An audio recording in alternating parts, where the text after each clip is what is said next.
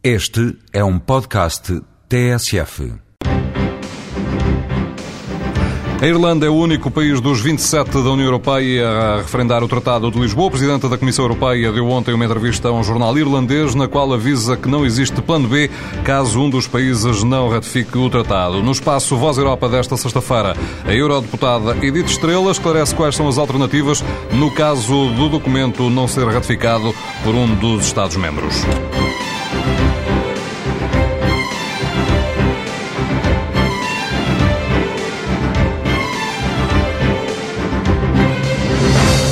Para que um tratado entre em vigor, é necessário que seja ratificado por todos os Estados-membros.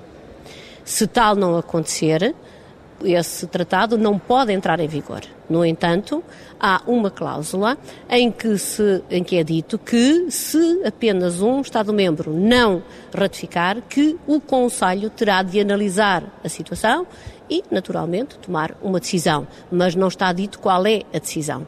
Seria muito negativo que o Tratado de Lisboa não fosse ratificado por todos os Estados-membros durante este ano, para entrar em vigor como previsto no dia 1 de janeiro de 2009, porque considero que é mais positivo para os cidadãos e para a democracia o Tratado de Lisboa do que o Tratado de Nice, que é o que continuará em vigor se não houver Tratado de Lisboa.